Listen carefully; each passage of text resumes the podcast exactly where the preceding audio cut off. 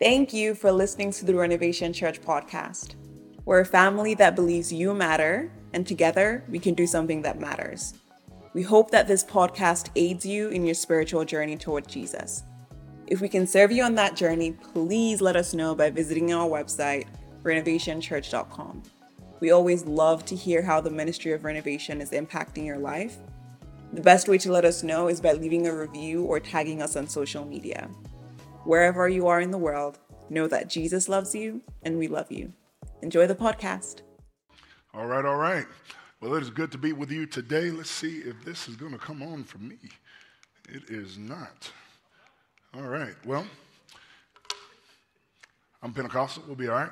Um, we are in uh, week six of our series, uh, uh, The Magnificent Seven, uh, with that same subtitle, Why God Chooses um, Questionable People to Do Remarkable Things.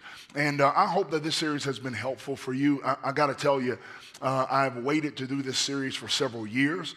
Uh, and it has been something that was on my heart for a long time that I did not uh, believe would actually ever come to fruition. And then finally, uh, yes? Oh, sure. And then finally, um, the Lord opened up the opportunity, the time, the moment where this would fit. And it's really blessed me in my time of the Word and in my time in study. And so I hope that it has actually blessed you as well.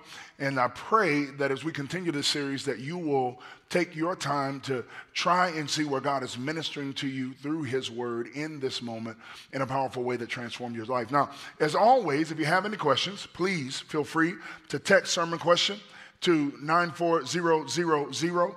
Uh, we love to be able to answer your questions. It is, again, a gift for us to be able to do that and to continue to engage you beyond this moment, uh, not only in your walk with Jesus, but with the Word of God.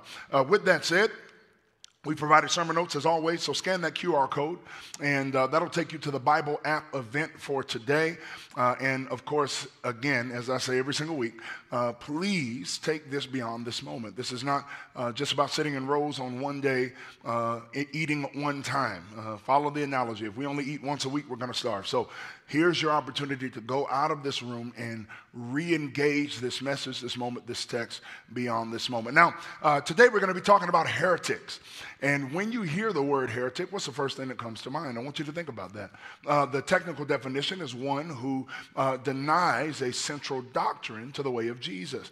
And as I thought about that definition and, and where we're going in our time today, if it's so significant to deny a central doctrine to the way of Jesus, how much more significant to deny Jesus Himself? In fact, uh, for those of you who are data nerds, it may be interesting to you as it was to me to know that some seventy percent, somebody get your mind around that, seventy percent of people who say they follow the way of Jesus do not believe that Jesus is the only way to God, even though Jesus said He was the only way to God. Add to that, those who say that they are followers of the way of Jesus, but they behave in aberrant ways, that is evangelicalism slowly morphing into its own religion that is more concerned with politics and power than it is with love, gospel, grace, and Jesus. So this is the world we're navigating. This is the world we're navigating. What does it look like to live a life that you say you follow Jesus but deny Him? And, and secondarily, if you deny Him, can you come back from that? We're going to try and answer that question in the life of, at least for the church folks, everybody's favorite apostle, my man Peter. And so today, if you want to follow along with me, we're going to be in Matthew's gospel, some in John's gospel, but mostly in Matthew's gospel to follow the narrative. And here is the scene that we'll start with. Now, Peter was sitting outside in the courtyard, and a servant girl came to him and said, "You also were with Jesus, the Galilean." But Peter denied it before all of them, saying, "I don't know what you're talking about." When he went out to the porch, another servant girl saw him, and she said to the bystanders, "This man was with Jesus of Nazareth." And again, Peter denied it with an oath, "I do not know the man." After a little while, the bystanders continued to notice Peter there, and they came up and said to Peter, "Certainly you are also one of them, for your accent betrays you." Then he began to curse, and he swore an oath, "I do not know the man." At that moment, the rooster crowed, and then Peter remembered what Jesus had said. "Before the rooster crows, you will deny me three times." And he went out, and he wept bitterly. the word of the Lord. And if you would say with me, thanks be to God. Father, we thank you for your word and the power of your word and the nature of your word and the grace of your word and the glory of your word. And we pray for the transforming work of your word now in our hearing. May the meditations of my heart and the words of my mouth be acceptable in your sight, O Lord, my Redeemer. And might we be fully delivered under the mighty hand of the living God today, in Christ's name. Amen. Uh, as Dave Grohl once crooned, I've got another confession to make. It's a part of our church culture. Um, there we go. I have denied Jesus. And I've denied Jesus more times than I can count. And I've denied Jesus in, in grotesque ways. I've denied Jesus in what many people might not consider significant ways. But one of the ways that stands out to me most happened back in two thousand eighteen. Uh, I had been traveling quite a bit, as I have been traveling quite a bit this month. And, and uh, you, you can probably hear the tiredness in my voice. Uh, so y'all pray that I make it through the rest of this day, because I've got a lot more talking left to do. Uh, and, and I'd been traveling, and I was tired. I was very tired. I was overtired. Uh, most Mostly because I was leading a life that was overpacked. Anybody identify with that? Thank you for your honesty. Okay. An overpacked life is not an abundant life. We'll just put a pin in that for now.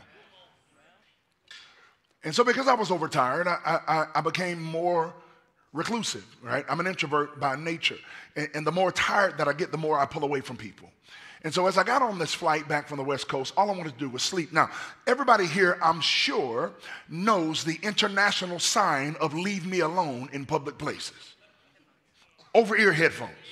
Now, earbuds, meh, Beats, can't even see them, right? The ones that Delta provides, everybody knows you can hear through those, and that they barely play the stuff that's on the screen.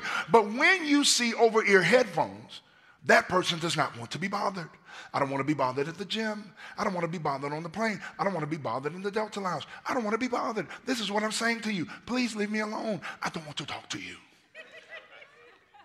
So I had my over-ear headphones on. And I sat down in my seat. And I went. And I was going to go to sleep. Well, the flight attendant decided to start talking to me. She actually, I cannot make this up, she actually tapped my headphones.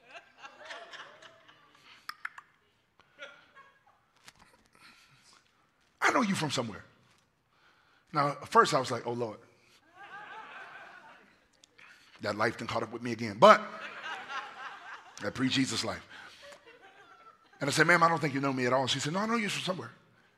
She said, um, are you on T V? Now, y'all may or may not be surprised by this. Many places I go, people either think that I'm an actor or an athlete or some combination of the two. I don't know why, uh, especially when I travel with Pastor Doug. They think he's like the front man of a rock band. I don't know why. It, it is a, I mean, now, you know, it's probably because his shirt's unbuttoned to his navel. But either way, everywhere we go, people think that we're somebody we're not. My wife could tell you that. She can verify it. We'll go places and people will fall all over themselves to try to figure out who I am. It's a strange thing. And I'm like, ma'am, I'm nobody. She was like, no, no, I know you from somewhere. I said, I promise you, you don't know me. I'm, I am nobody. I just want to go to sleep. I try to go to sleep. Well, as so often happens, she Googled me, uh, which is rude. And, and in her Google search, she found out that I was a pastor.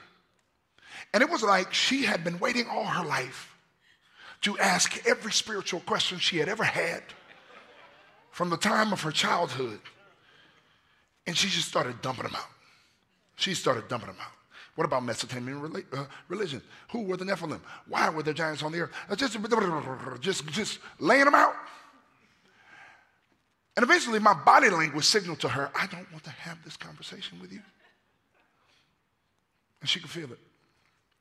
And what happened next, I will never forget because it cut me so deep.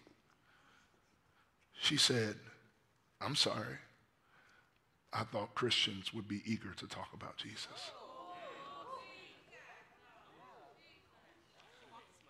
I was like, why you gotta do that? Don't you see I'm already defeated? I'm so tired. And she left me alone after that. She was completely cordial. She did her job very well, but there was no more real engagement. And I had to sit there with that for a minute. And I had to think about the fact that, hey, I, I, I, I just denied Jesus. Deny Jesus, you say to yourself, yes, I denied Jesus. No, I didn't say anything overtly anti-Christ. I didn't say that I didn't believe in Jesus. I didn't say that Jesus wasn't all-powerful. I didn't say that I didn't love Jesus. I didn't say that he wasn't the only way. But what I did do was fail to represent him in that moment. Now, disclaimer. Do I think that I'm responsible to talk to every single person about every single thing that's on their mind in any given moment? No. Neither did I pray to God and discern from him what it is that he wanted from me in that moment. Can I just say a little on the side? So much of our life is lived as functional atheists, where we just operate without actually asking whose O S we're running. That's why I'm I T people. I know I make a lot of sports jokes. Why do we think about y'all? And I'm like, how can I weave Dungeons and Dragons into this sermon? Like I, it doesn't always fit, but I try. I just want y'all to know I do try. Sports just work so great, but I do try.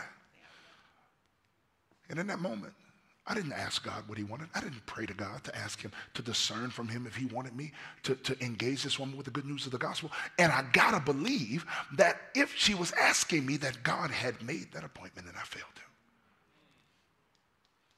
Now, why do I share that with you? Because if you can be honest, if you can be honest just, just a little minute, if we could just be honest, you know, we, we, we family, we family. If we could just be honest, every single one of us has denied Jesus. In fact, we could say it this way. I'm, I'm going to use an unnecessarily big word because I liked it. All of us, in benign and baneful ways, deny and have denied Jesus. Baneful, what does that mean? Well, think about the character Bane. Do the word association, right? In benign ways, ways we don't even know, right? Ways that would seem, you know, things of omission, right? Like we got the moment, we can seize it, and we're like, ah, I don't feel like doing the Jesus thing today. Am I talking? Can we just be real? I don't feel like doing the Jesus thing today. I just want to be a normal person today. Well, your normal is in Jesus because that's your new normal.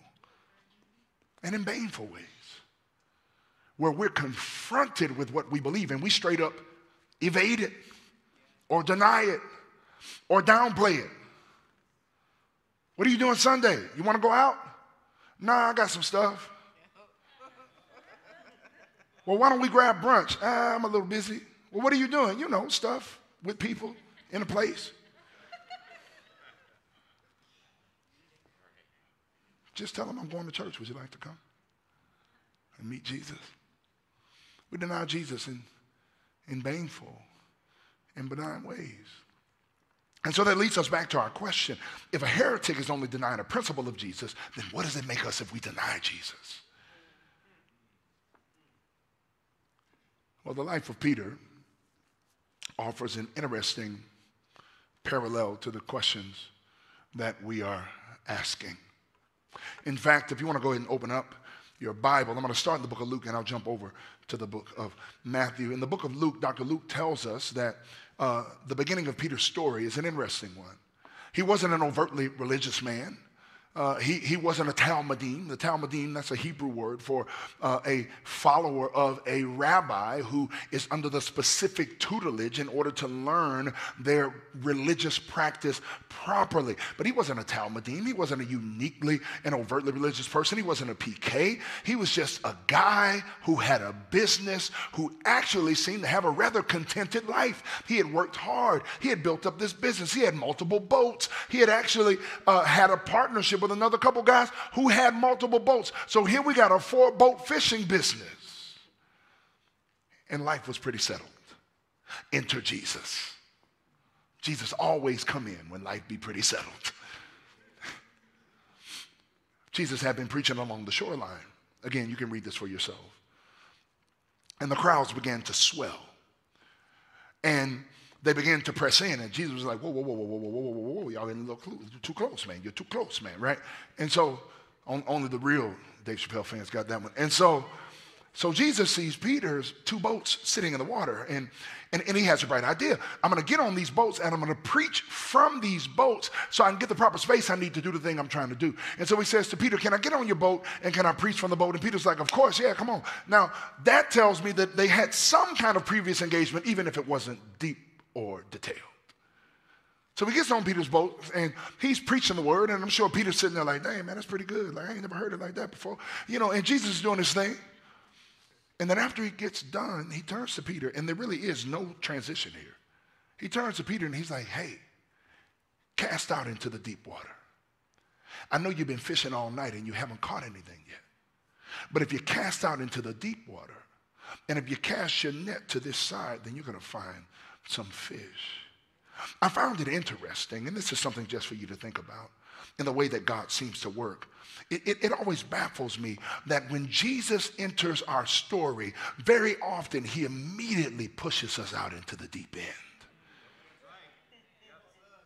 And we say, why? And he says, because I have to take control from you so that you can learn to trust. And so if I just leave you in water that you know how to navigate, then you might think you're actually doing this. So let me put you somewhere where you don't know how to navigate. And then I'm going to show up and show you how to really get it done. Let it out. Don't hold it back. We are talking church. Let me just take a pause here. We are Presbyterian. We are charismatic. What does that mean? We believe in the doctrines of grace, and we shout about them. All right? So let it out. That's what he does. And so Peter obeys. And I imagine if I was Peter, I'd be like, I mean, I've been doing this my whole life. Dude just going to show up and be like, go over there. It's going to be some fish. Listen, y'all laughing, but it's the truth. Y'all better start reading the story. These are human beings. If a dude that you never met, really met before, showed up and said, hey, this is how you're going to run your business. I don't want you to buy cars from where you normally buy cars. Go over here and buy some cars. You'll be like, they don't even sell cars over there. Go over here and film your next one. I can't even get a permit over there. That's exactly how you would be. But, I mean, it's a bunch of people out here. I don't want to embarrass them, so let me go over here. Says he cast the net to the right side, and the nets filled up so fast they didn't know what to do with them. They began to break. And then he started calling on his voice. He said, yo, yo, yo, yo, yo, yo, yo, yo, hey, hey, hey, hey, hey, help. And so Peter and John, or James and John, rather, James and John, they came over, they brought their boats.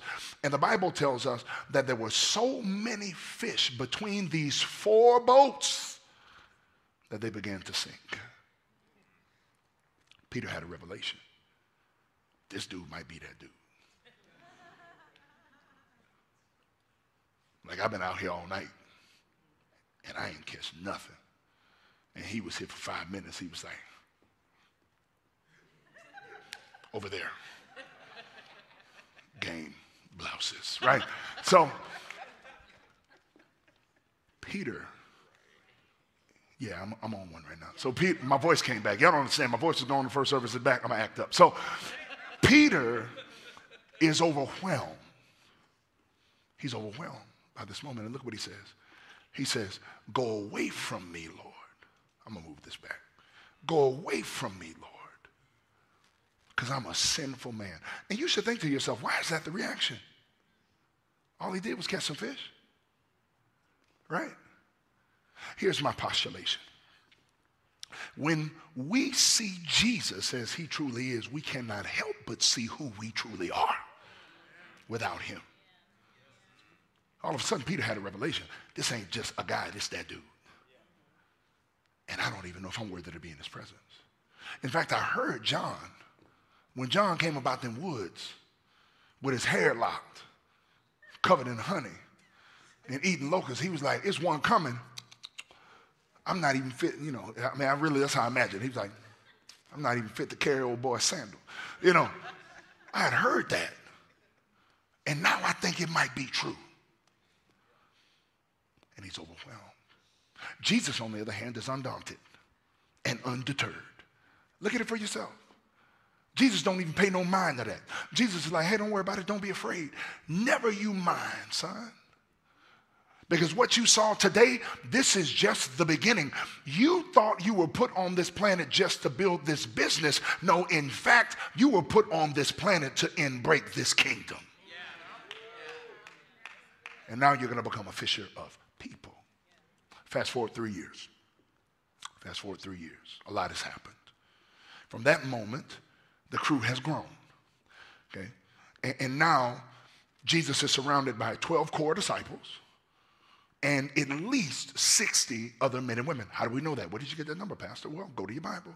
And it says that when they started to do ministry in the book of Luke, Jesus began to take them out, and then he called them in, he took them out, he called them in. And then what did he say? He sent out the, how many, you remember? seventy-two. Okay, so that's twelve plus sixty, seventy-two. Don't have to go to school for that. All right? And they are living in this incredible rhythm. Jesus shows up, does a miracle, preaches the good news. The people go crazy. The disciples go, what was that all about? Jesus pulls them aside and says, and they go, but it don't stick. And so then they do it again and again. And again, Jesus, the woman with the issue of blood touches Jesus. He says, I felt power go out of me. The disciples say, get away from him. Jesus says, I let her do it. Back up. And then he tells them, this is the ministry of the Son of Man. Little girl dies. Jesus shows up.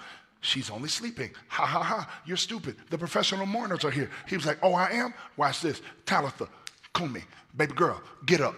They walk back downstairs. The disciples like, whoa. Jesus is like, I had told y'all. And so this is the rhythm of their life and their ministry. I would love to do the whole Bible. It would be my joy. One day I'll get my own Bible translation.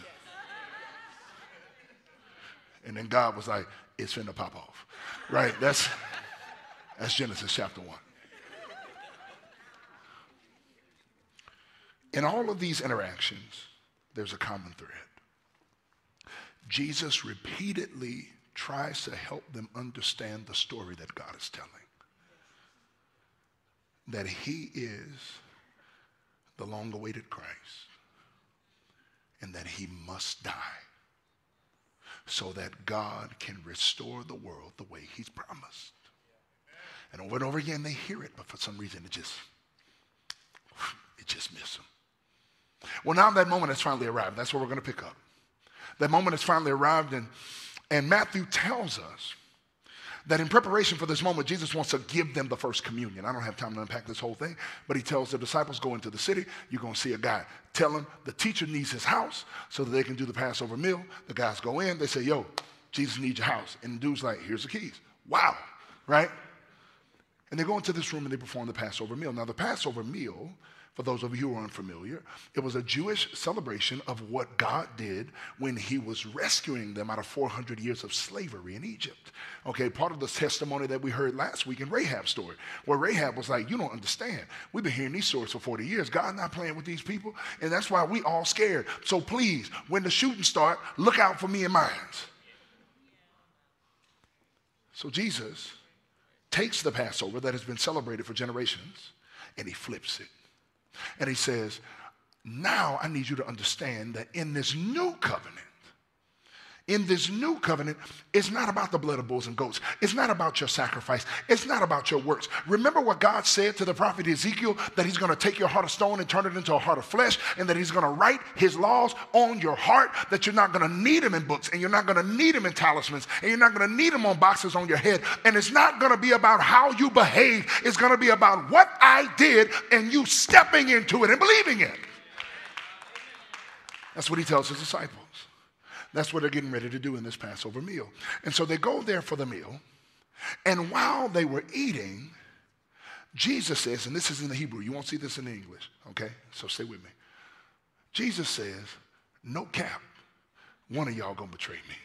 It's in the Hebrew. You can't see that in English. It's in the Hebrew. One of y'all gonna betray me. Okay?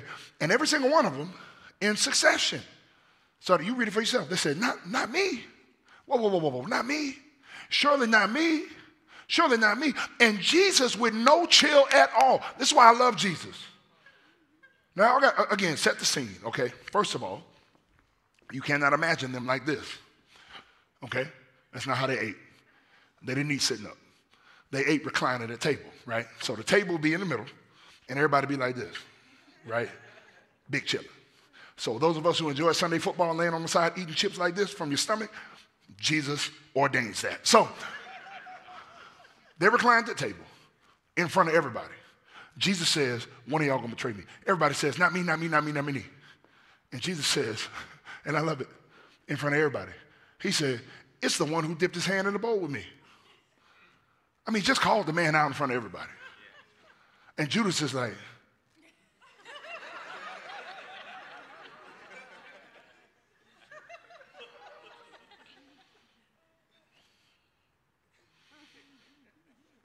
surely not me, Rabbi. Now, sometimes we read a word and we don't read the word. Here's what I mean. What is a rabbi? A rabbi is a teacher, a professional in the law. A rabbi is not a friend. A rabbi is not a savior. But for three years, three years, you've been with Jesus every day, every day. And what has Jesus said to you over and over again? No greater love does a man have than this, but to lay down his life for his students, for his friends. Who do men say that I am? That's why you got to read your Bible. Who did men say that I am? Well, some say you're Elijah, and some say you're this one, and some say you're that one, and some say you're the prophet. But who do you say I am? And Peter goes, you're the Son of the living God, the Savior, the Christ. The triumphal entry. They rolled into town. And everybody is singing out, Son of David, save us. Son of David, save us. Surely this is a king. And the Pharisees get mad. And Jesus says, if they don't praise me, the rocks will cry out. Judas was standing there. Ooh, I feel like preaching today. Judas was standing there when Jesus looked at the Pharisees and said, before Abraham was, I am.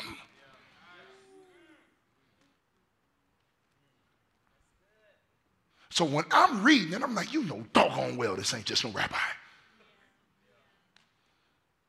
Why are you so disrespectful, Judas? Because Judas had a complete disconnect. And Judas had come to associate proximity to Jesus with belief in Jesus. He didn't see him as he was. And so when the pressure got on, he called him what he really believed him to be, just a teacher. No matter how many times he had literally experienced him as a friend and seen him as a savior. Not I, Rabbi. And what does Jesus say? I love it. Again, no chill. You said it. That's what you said. Now, Matthew doesn't tell us what happens next. But if we go over to John, we can get some details on the story. It says, after he stuck his hand in the bowl and touched the bread, the spirit of Satan entered into him. I don't have time to unpack that today. And Jesus, noting the transformation that was taking place before his eyes, said, do quickly what you're going to do. Now, everybody else laying around the table is like, I wonder what he's talking about. Maybe he's going out to get some food for the poor. Maybe he's getting all the rest of the supplies for the festival. What you think? We should go with blue or red, right? But Judas goes out, received the piece of bread, and he left immediately. It was night. Again, I don't have time. I preached the book of John for seven years, seven years. I don't have time to get into that, but uh, John uses allusions on purpose. There's a reason he told you it was night, so that you understand the darkness parallel, darkness out, darkness in, right? So that's what happens. Judas goes out. The rest of them stay together. They sing a hymn. I love this. I think there's few things more powerful than a bunch of dudes singing worship songs together, right? Anybody grew up in a church with a men's choir? Wasn't that your favorite day? Dudes just be yelling. Like they don't, it's every dude in the church. You know half of them can't sing, but they can shout on key, right? So, so they're just yelling, and everybody excited, right? You remember that song? All praises be to the, and then the dudes go, hallelujah, and all the women stand up and go, let's go, Gary. Like that's, that's what church like with a men's choir. Y'all know what I'm talking about. You know Gary can't sing. You just excited that he up there yelling for Jesus, and you hope he don't get back in the streets this evening. So all the men sing together, and then they leave. And on their way out, Jesus says to them something that was surely disturbing for them. He says, tonight, all of y'all gonna fall away from me. You're gonna run. For it is written, I will strike the shepherd and the sheep of the flock will be scattered. Okay, that reference is in your Bible, that event. So you can know what Old Testament verse that is. And everybody, again, in succession, what do you think they say? Not me, not me, not me, not me, not me. Now, history tells us that John ran so hard that they ran him right about his clothes. They went to reach for him, and he was like, whoo, Walter Payton, gone. took, the, took his clothes, he kept going. And Jesus insists, no, you're going to fall away, but after I'm raised up, here it is again, after I'm raised up, I'm going to go ahead of you to Galilee.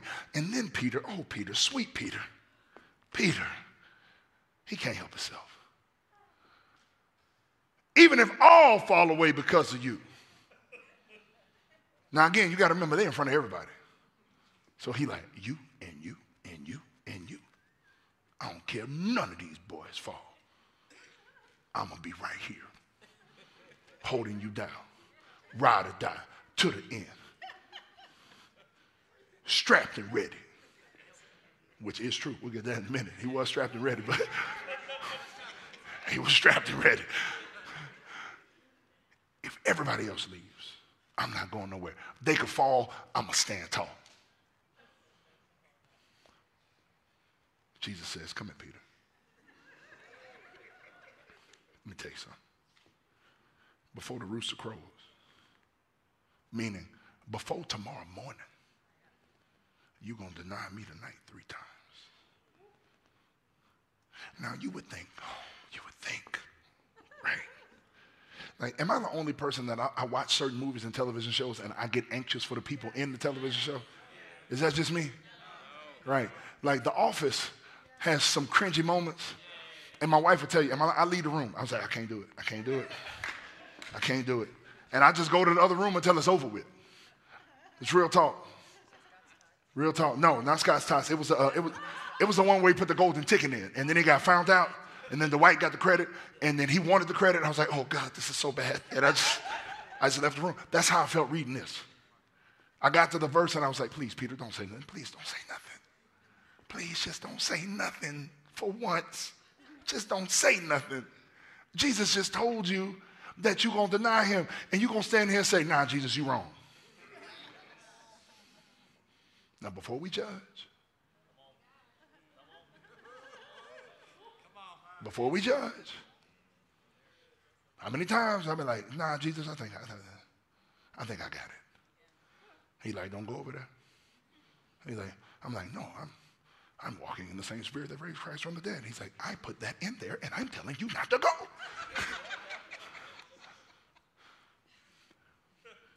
You're going to deny me three times. Peter goes, let me tell you something, Jesus. I know you, Jesus. But let me tell you, I was once a successful business owner. And I'm telling you, even if I got to die, I'm not going to deny you. Now, here's my favorite reply of Jesus in the Bible. You know what? Just sit down while I go pray. I'm not even going, I, I can't do this no more. Just, just sit down while I go pray. Just sit down while, you know what? You know what? Just sit. Right. And, and that's what he does. And he goes to the Garden of Gethsemane, and you know the story. He prays. He's sweating great drops of blood. In fact, the Bible tells us that he was so distressed about what was coming. I'm going to skip that. He was so distressed about what was coming that he said, my soul is swallowed up in sorrow to the point of death. Jesus was in anguish. Why? Because for the first time, for the first time in eternity, he was going to be separated from the Father temporarily so that we could be permanently united to the Father eternally. And that was the anguish. He wasn't scared of the cross. The Bible says that he went with what? Anybody know? Joy to the what? call set before him. He wasn't scared of the cross. He told Pilate, I'm not shook. Pilate was like, I'm going to kill you. Jesus was like, you can't kill me. Nobody takes my life from me. I give it away. You think you taking something? Nah, baby boy, I'm putting this on the table to give you a chance to get right. Didn't your wife tell me don't bo- tell you don't bother me?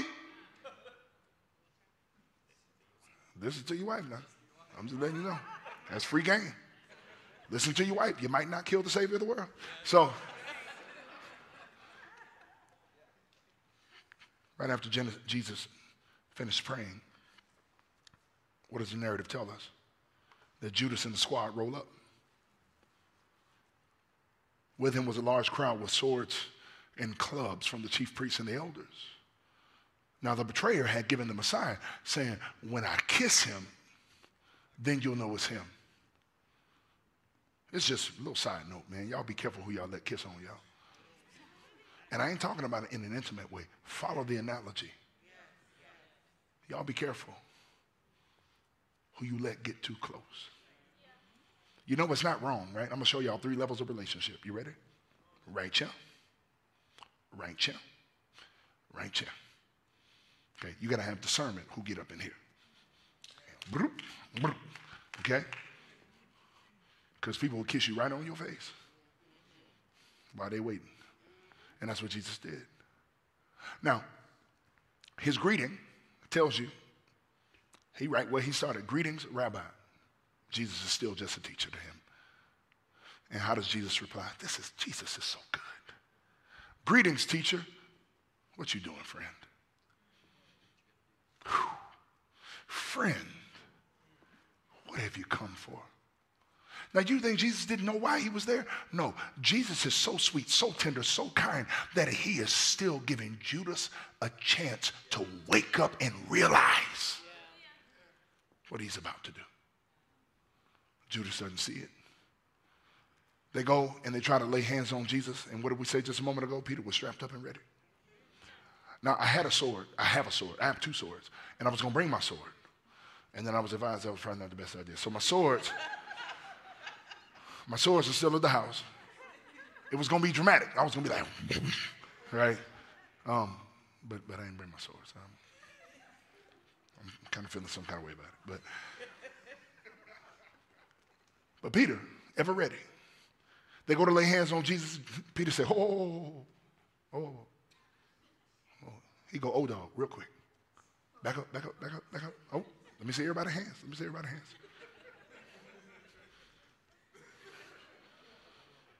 Dude lunge, he go, pop, pop. Ear gone, right? And in that moment, he was probably standing there proud. Like, see, Jesus, I told you. They come for you, they come for me. They get at you, they get at me. They try to touch you, they touching me. They touching me, they getting this heat, right? And it said, Jesus rebukes him. If you live by the sword, you die by the sword. I don't need you to back me up. Listen, let me tell y'all something. Jesus don't need you to defend him. He just wants you. Come on. How a baby defend a lion? Come on now. Jesus don't need you to defend him. He just needs you to say that you are who you are and stand in it. And Jesus tells Peter, I didn't need you. I love you, but I don't need you. I love you, but I don't need you. If I need a backup, I can call on my Father. I can get a hundred angels here right now. You know what I'm, you know what I'm saying? I'm the Old Testament O G too. I'm the same God that be opening up grounds, right? So if I wanted them to get it, they could get it. But this is the way that it has to be to fulfill the word of God. Zechariah, God promises that the Savior will come, and the Savior has to die so that the scriptures might be fulfilled. This is where the story takes a bit of an ugly turn, and I'm going to try to pick it up here. So they take Jesus. And they beat Jesus and spit on Jesus and mock Jesus and, and dehumanize Jesus. And Peter follows along closely. I told you, everybody else gone. John ran naked, out his clothes. Peter follows along closely. And he ends up in this courtyard. We read it together already. And as soon as they see him, they're like, wait a minute, wait a minute, wait a minute. Weren't you with Jesus? And Peter says, I'm no shamba.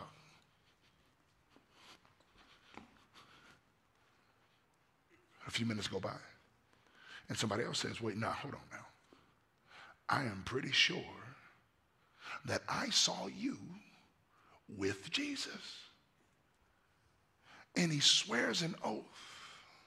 Now, swearing an oath, what it means is that you actually invite the weight of God's name and authority to undergird the words you're saying. Hold on to that. It says he swears an oath and he says, I do not know the man. Now this hurt me. Because all of a sudden your friend has been depersonalized to the man. Yeah. And it hurt me, not because I'm looking down on Peter, but because I'm looking at myself and thinking a number of times that I diminished who Jesus was because I was embarrassed to be seen with him. I don't know the man. Well, apparently that bought Peter a little bit of time, and, and, and so he goes to another part of the courtyard. But it says, after a little while, somebody else came up, and they said, certainly, hold on now. I can't tell by the look of you, but I hear it in, I hear it in your speech. Your accent betrays you. You've been with Jesus. Just as an aside, and something for you to think about later, listen, even when we try to deny Jesus, an attentive person can tell that we've still been with him. Why? Because once you've been with Jesus, there are undeniable changes that take place that no matter how much you try to push it down, it is going to bubble up. Your words betray you. The way you talk about the subject matter betrays you. The way you engage in this moment, it betrays you. The way you treat the outcasts in this school betrays you. The way you engage, it betrays you. You say you're not one of them. And this is where it gets really ugly. Peter says, first, a curse. And the way I grew up, I didn't grow up in church. I grew up around church. I grew up church adjacent. And the way I was taught is that Peter cussed, right? Anybody else had that interpretation? And he was like, F this, I don't know him. Like that's... So it was like, so don't be cussing. I'm like, I don't think that's the application for that scripture. But, but that's not actually what happened. Two things happened. When it said he began to curse, he's invoking a curse. And then he's swearing an oath. So let me break it down for you. Here's what he's doing. He's saying, a curse be upon me and mine if I know this man. Because I swear before God that I don't know this man. And if I'm lying, a curse be upon me and mine. Now, if Jesus is God, and we believe that he is, then this man just said, I swear to God. And believe me, a curse be upon me if I'm lying. I swear to God that I don't know God. And if I knew God, I, which I swear to God I don't know God, if I knew God, then a curse be on me for lying about knowing God.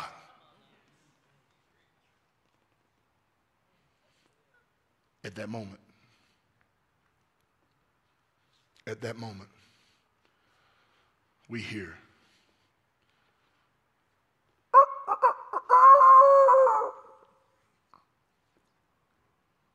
that's in lieu of the sword. Safer. The rooster crows. And like a ton of bricks, Peter realizes Jesus was right. I wasn't standing as firm as I thought I was. That's why Paul says what? Watch your life and doctrine, stand firm lest she fall.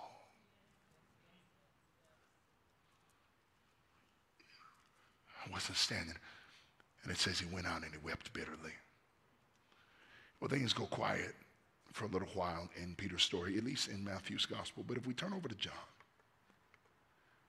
we find Peter fishing again. You see, there's something fascinating about human nature, for those of us who are followers of the way of Jesus, that whenever we fail big, we always run back to what's familiar. And that's what he did. I know this game, so I'm gonna go back to fishing. And he and he calls a couple of the brothers together and he says, "Hey, let's let's let's go fishing. And I want you to catch these parallels." While they're out fishing, they're, they're fishing for some time, and guess what? John tells you they don't catch anything. And then they see a man standing on the shore. And the man says from the shore, "Hey, cast the net on the right side." Now, the Bible didn't say why they listened. I imagine it was kind of a auto response. There, there, there was a there was a deep calling to deep. There was a there was a recognition. I've been here before. The Bible says they cast the net on the right side, and, and, and, and that the net swelled up so much that it started to break, and they pulled in one hundred fifty-three fish at one time. And something went off in Peter's brain. And he said, wait a minute, wait a minute, wait a minute. This is familiar. This is too familiar. This is, this is too familiar. I've been here before. I know that voice. I know that voice. I, I, I know that voice. I can't. I'm straining to. I know that. It's Jesus. And he's risen like he said he would. It says that Peter stripped off his outer garment and he plunged into the sea and he swam toward Jesus. And how did Jesus greet him? "You stupid idiot. I told you you would screw this up. You're a failure just like your father." No. No, that's the accuser of the brethren. Those are the voices he believed that drove him back to fishing in the first place. No, no, no, no. Jesus says, come, come here, come here. Come here. Come and sit down by this fire. Now, I'm sure that was a little triggering for Peter. Because the last time he sat down by a fire, he was denying that he even knew the man sitting in front of him. And Jesus says, come, come, come, come and sit by this fire. And he begins to cook him breakfast. And I always have loved this, because what is more healing than somebody you hurt actually making you breakfast? Yeah. Do you see the parallel? When Peter was called, he was fishing. When he was recalled, he was fishing. When Peter denied Jesus, it was by a fire. When Jesus received Peter, it was by a fire. And then we have this exchange. And essentially, essentially, Jesus meets the weight of Peter's decision with the weight of his glory. Had you ever seen that? Three times Peter denied him, three times Jesus restores him. You see, I was taught wrong. Can I say that I was taught wrong? I was taught that Jesus was trying to convince Peter that, that, that he needed to do the work, when in fact what Jesus was doing was reminding Peter who he was always meant to be. He was reminding Peter, I know you failed, but I still trust you to feed my sheep. I know you fell apart, but I still trust you to tend my lambs. I know you didn't get it right, but I still trust you to feed my lambs. Do you love me? Not because I don't believe it, but do you believe it? Do you believe that because you failed, you can't love me anymore?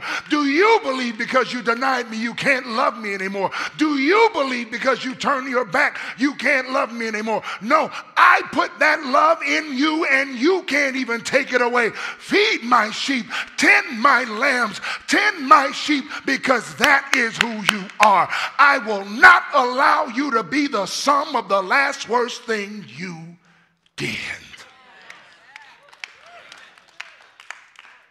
Three times Peter denied him. Three times Jesus restored him. Three times Peter said, I don't know you. Three times Jesus says, but I know you. And I still love you.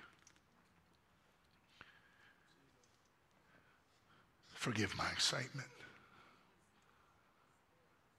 But you see, I'm a man that's been forgiven much.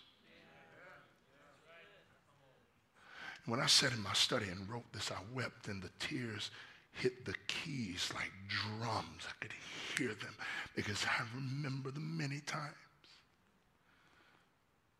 that Jesus came looking for me when I was not looking for him. Peter wasn't looking for Jesus, but Jesus was looking for him. What's the word for us today? And I'm out your way. Denying Jesus does not permanently disqualify you from doing remarkable things with him. And we know this. Peter went on to write part of the New Testament. He went on to plant churches. He went on to lead the church. Guess what? And he denied Jesus again and had to be rebuked by a brother named Paul, whose life we're going to look at next week. But in the end, he gave his life, his literal life, for the cause of the gospel, because his denial didn't define him. My God, what defined him was his response when Jesus came looking. So my question to you today,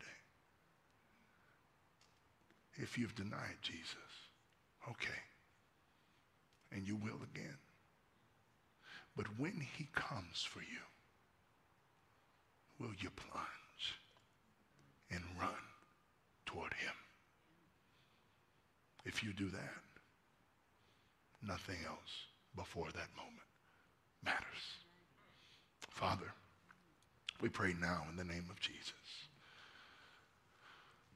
that this word would be sealed to our hearts and that we would understand with absolute clarity that even if we deny you, when you come for us, if we turn toward you, you will receive us tenderly. You will not push us away. You will love us just as you found us and refuse to leave us there. In Christ's name.